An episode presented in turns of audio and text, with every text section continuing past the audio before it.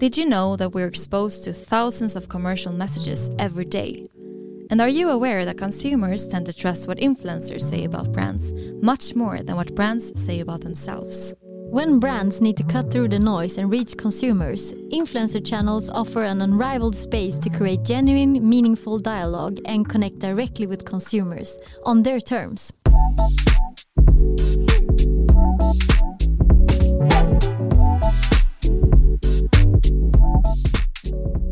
Welcome to Influencer Marketing Talks, a podcast brought to you by Cure Media, a leading influencer marketing company for fashion brands.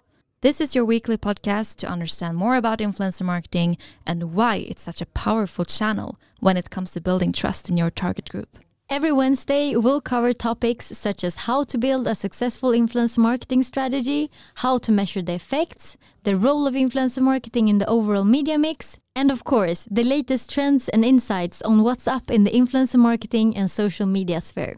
And we know you're busy, so every episode is right around 15 minutes. Perfect to tune into on your morning walk, during your morning routine, or on your way to and from work.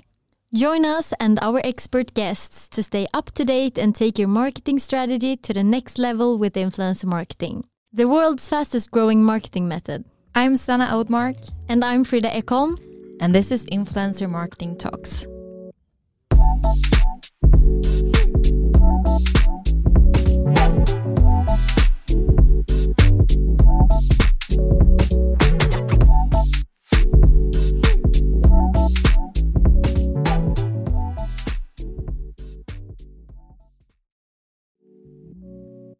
Welcome to Influencer Marketing Talks, a podcast brought to you by Cure Media, the leading and award winning influencer marketing company for fashion, home, and beauty brands.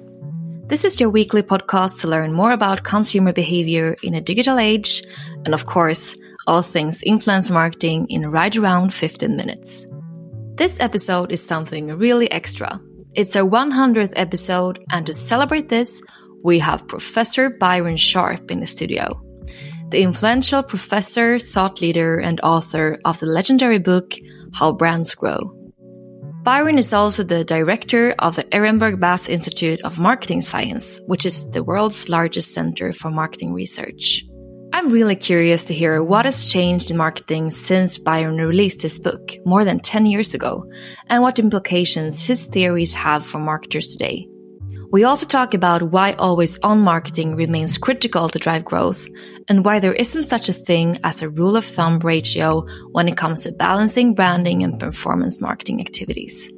And of course, I ask Byron about his view on influencer marketing.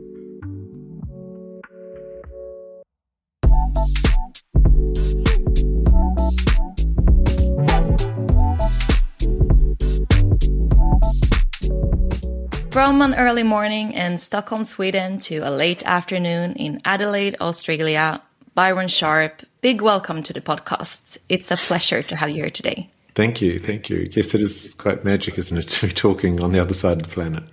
Yeah, it feels weird. It's so light in your room, and I'm mm. sitting here in the darkness.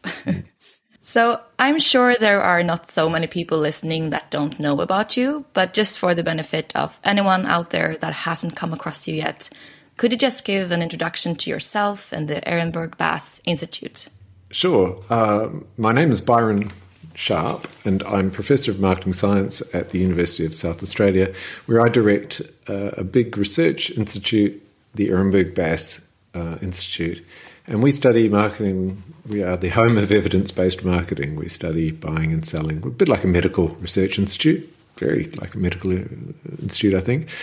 Uh, and I guess we're famous for some of the books that we've written um, that, for the first time, present scientific laws to the world. Um, you know, not not thou shalt laws, but um, regular patterns that keep repeating in the real world that tell us what an interesting and weird place the real world is, but start to give us some some control and some prediction, which is very new for marketing and, and very exciting. For sure. And one of these books that you mentioned is How Brands Grow. And in this book, you state that one of the key drivers to brand growth is to have mental and physical availability. Shortly, what is this all about, and what would you say are the implications for marketers today? Okay, yeah, that that is the surprise. I'm writing about it now. I've been asked by a journal to write an article on brand competition and how perfect this upended uh, the sort of old view of brand competition, which was all about segmentation, targeting, positioning. Uh, yeah, it's the surprising finding that brands largely compete in terms of their availability for buyers. Big brands who have lots more customers more, much more often are much more available for people, and that is the primary driver. And and everything we do in marketing is about building these assets that, that determine availability and the, the the mental availability that people know about our brand in, in their heads, and it comes to mind sometimes when they're about to buy the product category. Uh, hopefully, more often than not, and and what we call physical availability, although I'm increasingly calling it purchase availability because uh, some people, a bit embarrassing actually for marketing, some people lack the imagination to understand physical availability can mean things like having an app on your phone. Hmm. Yeah, in these days, this has changed. I mean, in 2010, when you wrote the book or the first edition of the book, there weren't such things as, or there were, but social media and influencer marketing, and it has happened so much lately, and it happens new things every week right now. Yeah. So, it, yeah, what what is it doesn't does really change. I mean, you know, physical availability in the past also meant things like that you had a phone number in the same way that you have a, an app or a website. Yeah, um, it, it, hasn't really changed. And, um, no, I mean the book doesn't talk about specific media and things like that. It's about the fundamentals of how consumers buy and how brands compete. And you know, the fact that we drive in cars rather than horse and cart doesn't doesn't change any of those fundamentals. Right? Just new forms. Buy stuff. So the name of the book is "How Brands Grow: What Marketers Don't Know." Provocative subtitle. yeah, but I mean, I, I love that and has this changed, do you think, if you were to mention what marketers don't know? Is it the same thing as when you released the book, or is it something completely new now? Um, well, on a, on a positive note, a lot of people have read the book, or at least a lot of people know of the book. yeah. uh, so certainly, marketers' knowledge has in, has definitely uh, has increased, but not everyone no. And so, um, and and old habits can be quite hard to change. I always joke to people that it took doctors hundred years to start washing their hands, and um, it's not. Uh, sadly, that is actually true. So we shouldn't expect marketing to change overnight. But yes, marketers do know a lot more. It's very different from when, when I started as an undergraduate student at, at, at university. I mean, uh, we had none of this knowledge in marketing. Um, we certainly weren't taught it. Uh, so it's very exciting. I, I, look at, you know, we've, we've just hired some new marketing scientists who've come up through the degree and, you know, they know a hundred times more than I ever knew coming out of my uh, university degree. It's fabulous. Right. Yeah. There's so much info available today, I guess. Well, there's some good books. yeah, there are, for sure. Not to mention any names, but yeah. we have already done that. so, in your book, you also talk about the importance of marketing your brand to be memorable, not necessarily unique, and that you need to advertise regularly and over time to create these brand memories. Why would you say that always on advertising is so critical to drive growth? Okay. Um, yes. So the pre in, in previous, in fact, yeah, I'm reading some modern textbooks at the moment. They say that the purpose of branding is to make convince people. Actually, use the word convince people that your brand is superior in some way, and there must be a meaningful difference. And yet, when we look at, at actually, I mean, anyone can actually look and see that there isn't actually that much difference in an awful lot of brands, uh, and that people aren't when we do when we when we look at people's memories, we see that they don't terribly see their brands as as different. Um, they have. I, am sure your bank is just as good as my bank, and yeah. uh, I wouldn't know what the difference is. But but but people can still be loyal to brands, and they can still have preferences for brands. And so, for a brand manager, the biggest problem is not convincing people that you're better, but actually getting people to even think of you at all. So memory is terribly important, and this is why this thing mental availability. It's not about convincing people they have to have an attitude. It's not about being top of mind in a brand image survey or something. It's about overall the buying chance, the chances that people could buy you. Do they think of you? Do they notice you on shelf? How often do they notice you on shelf? How many milliseconds does it take them to notice you on shelf? Uh, you know, when they're scrolling through a, a social media feed, do they see you and and know that it's you? And this all depends on what people have between their ears, their brain, their memories, everything. And all advertising, it's pretty uncontroversial that advertising works through memory. Without memory, advertising really just cannot work. And so, marketing science has, um, I think, massively increased our um, uh, attention to to memory, which was almost not mentioned for, for in the last century textbooks hardly mentioned memory at all. There was just this sort of slight thing of, oh, yes, you have to build brand awareness, which sounded like something you did when you were starting out. And, you know, a brand like Coca Cola today wouldn't have to worry about that anymore, which is nonsense. A brand like yeah. Coca Cola is in a daily fight with all the other things that you can pay attention to. For sure. And so, yes, uh, always on because people are always, every day, someone buys from you, and you never quite know when that person is going to do that. Uh, so you should always be on, and and that is absolutely true for for physical availability too. Um, you know, obviously, we don't want to have any days that are the the doors of the store are closed. No. And so that applies for things too, like search advertising. You don't do a search advertising campaign and then stop.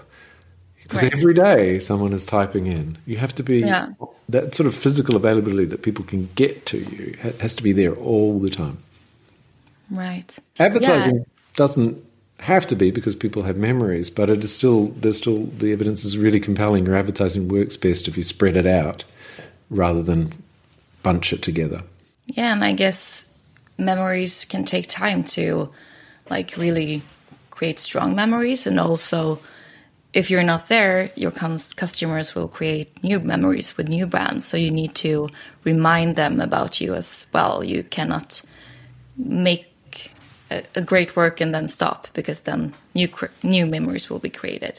Yes, um, people's memories are amazingly good at lasting. They're still in people's heads, but it doesn't mean they're fresh and accessible. It's like if mm. I if I turned on the radio now and played a song, and then I asked, I don't know, the song is by I don't know the Rolling Stones or something, and then I asked you to sing uh, Taylor Swift's "Antihero," which I, yeah, you know, you, you, it's really it's very easy to do if the radio is not playing, but if another song is playing, it's really hard to pull it out of your memory, and yeah. this is what psychologists call competitive memory effects, and so that's the danger of if, if I'm not advertising, people still people still know my brand exists. I can do my brand tracking, and they'll tell me that they all know I'm here.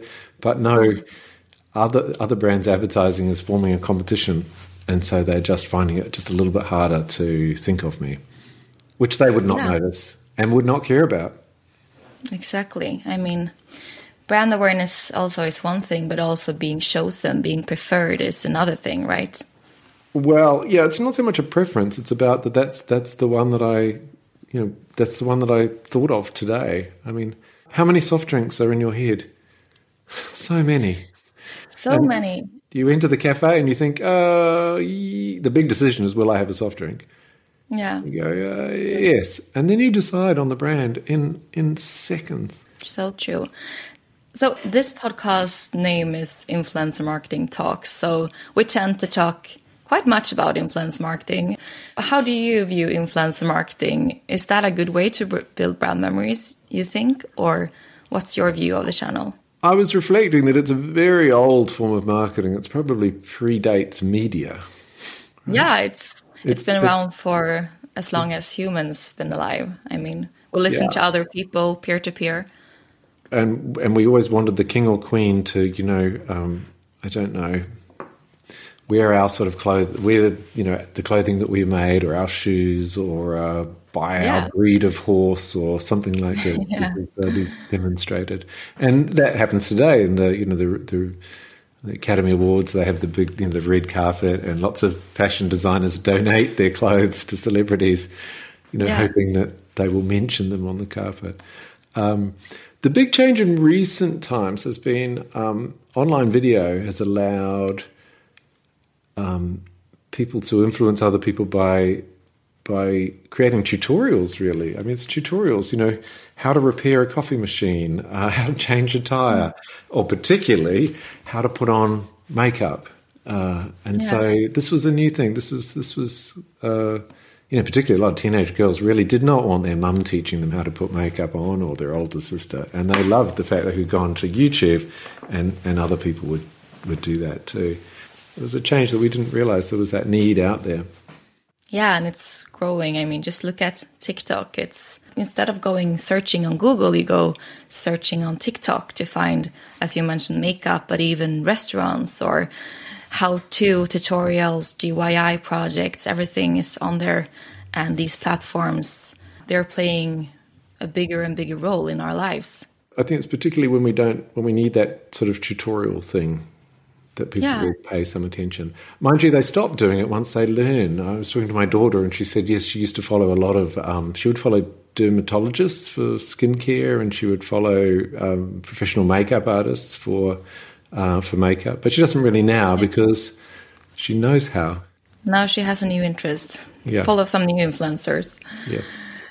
And another note, you have mentioned that most marketers have little trouble showing the short term effects of tactics like price promotion or search advertising, but that the industry still struggles to show the payoff when it comes to long term investments. So I guess this is the never ending dilemma for marketers trying to find the right balance between branding, performance. It's, it's no news. But is there any advice that you can give to help brands find the right mix of these two?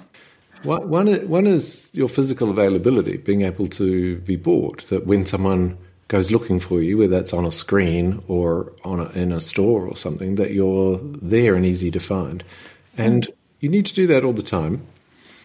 And you want to invest money into that until the point where you stop getting a return. It's very easy to see. You see the effects immediately. Uh, if you switch off, if you switch off your, if you if you stop paying money to Amazon so that you you know your your brand comes up in the store, you see the sales drop immediately. It's just exactly like closing the doors on a store. You see the drop immediately, right? And so this is lovely.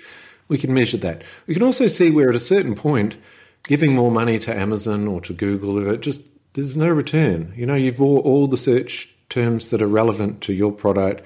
You've made your ad come up. You know, you can have another one there on the page, but it doesn't do anything. We've known this for a long time in store. You know, really big brands like Coca Cola could, you know, say, you know, we should have another facing. We should have another facing, given how much you sell it. And the stores, you know, it doesn't do anything. They add another mm-hmm. facing and they don't get any more sales. So at that point, you stop spending on that. So that's really easy to work out. That's fine. Finding the tipping points. Now, how much you spend on advertising is a completely different thing because advertising is about the future. The, the effects are spread very, very small. Uh, this is a forecasting decision. This has nothing to do with how much you spend on the other stuff. So there is no ratio. As everyone knows, we need advertising. We cannot just rely on hoping that we'll pop the product into the store and then it will just you know, people will see it and it will sell because we every consumer goods company in the world knows they've done that and had terrible failures. So we need advertising. We need to reach. There are new children coming into the category every day. We need to reach them and get into their heads. Hmm. And how much we spend on that and how we do it is a forecasting question. And we have to say, what's the future of our brand going to be? Now, if you think a hmm. brand doesn't really have that much of a future, then you don't spend very much on advertising. If you think, no, I think my brand could really be much bigger, it has a fantastic future, then you spend more on advertising. And that's how you convince your chief financial officer who really does understand investment. Chief financial officers know everything about investment and they know about risk and they know about payoffs happening in a long time. And so you use metrics to show you're doing better at advertising, but the amount that you spend on advertising is a forecasting question. It's about the company's bet on the future and the same reason why the company went into business in the first place. So it is a really yeah. completely different thing. And so for people who ask, how much are you spending on performance versus advertising? Yeah, that's a really silly question. It's it's That's like the old thing of how much should I spend on sales reps who've gone out and visit the stores versus advertising. And you go, well, you need both of them. Yeah. And then when yeah. you're in more stores, you'll probably be spending more on advertising. I read a recent survey. It was from Deloitte, and it said that I think it was 97% of CMOs felt that they don't have the significant impact in the C-suite, like in the strategic decisions. They don't yes. have the confidence to yes. to be part in the boardroom in these decisions. Yes. Um, and this creates a problem when we talk about what you just said, like. I, I, I, mean, part of the reason is because they they shoot themselves in the foot. They say, if you give me this money, I will uh, make the sales go up 7% next year. And the CFO goes, right. Really? Okay, all right, I'll do that. And then, yeah, it's really yeah. silly. And then when the sales go up, even if they achieve that, the CFO goes, Oh, I don't know if it was your advertising because you're taking mm. credit for that. The sales director's taking credit. The innovation director's taking credit for, you know, right. It's a silly thing. Yeah, I would say people in the people who run the factory don't say, "Give me this new machine and you'll get five percent more market share." They say, so "Give me this new machine and you'll have less wastage." Uh, you know, you think of metrics that are appropriate for you. So for advertising, it's if we have this money, we will reach this many more people. Right. It's quite hard, but but if yeah, you say to the CFO, right, you, you would like 5% growth, well, that means 12 million more households must buy us next year. Therefore, I want advertising that at least reaches 12 million more households. And mm. the hmm. CFO will go, oh, well, at least I can see you're going to need that, aren't you? Yeah, I agree. But certainly we have a, we have a problem of undereducated uh, chief marketing officers. Uh, I can tell you a story without without disclosing names, but just before the pandemic, I was introduced to the new chief marketing officer of a very large American consumer products company. Mm-hmm. And three days before I arrived in this American city, um, the the business analyst people briefed the CMO on my book, How Brands Grow, and some of these fundamental things, which he thought was terribly interesting. and then when I came and met him, I thought, don't you just got this job? You got this job without knowing these things. Hmm. That that will not happen in twenty years' time. There's no way that someone would be allowed to be appointed into that job not knowing those things. So. I guess then we will also have more help from AI helping us know these things. I mean, with the technology developments that are right now, we will AI will be very useful of getting rid of those mundane jobs in marketing. The the social media sweatshops will be replaced by AI. Hmm. Yeah, it's interesting to see the marketing developments. What will happen? We won't need all those poor young people who've just come out of university and find themselves glued to a computer, being told to you've got to put out three you've got to put three out three tweets and two Instagram posts a day. Exactly. That will be that will be replaced by AI for sure. Finally, great discussion. If you are to summarize what we have talked about and what you think is the most important for the brands and the marketers and the CMOs who are listening right now, what would that be if you were to give one advice? The marketing is finally joining the scientific revolution. There is such thing as evidence-based marketing, and uh, we the, the, words I would love to ban from marketing conversation is, is things like, "Well, I believe," It should not be, well, I believe. It should be, well, I know or I've seen the evidence. Uh, yeah. Not, not, I feel. I agree. I agree. We're getting close closer to that, especially in our channel. A couple of years ago, it was a lot based on gut feeling. Yes. I felt that this was great content, or my daughter loved this, so it must be great. Yes. But yeah, there's so much data available and so much more tools and knowledge for us to use. I love pointing out to people that the real world is a very weird place. And, um, you know, when people talk yeah. about our scientific discoveries as being very surprising, I say, well, yes, that's what science does. It, mm. it tells us about this very weird world. Yeah. That's why we should never go on gut feeling and I feel because we're usually very wrong. Yeah. I mean, it's not a rational place and we're not, not rational human beings. So it makes sense in the end. Yes let's finish on this note. I think that's the perfect point to end our conversation. Thank you so much, Byron. It's been great talking to you, and thank you so much for taking the time. It's a pleasure. Thank you very much. Okay, this was such a fun episode to record. Little did I know when I read Byron's book back in university that 10 years later we would record a podcast episode together. The 22 year old me would be so starstruck. Thank you so much for joining us for this 100th episode of Influencer Marketing Talks. Make sure you follow us for another 100 episodes by hitting the subscribe button. Thank you all for listening.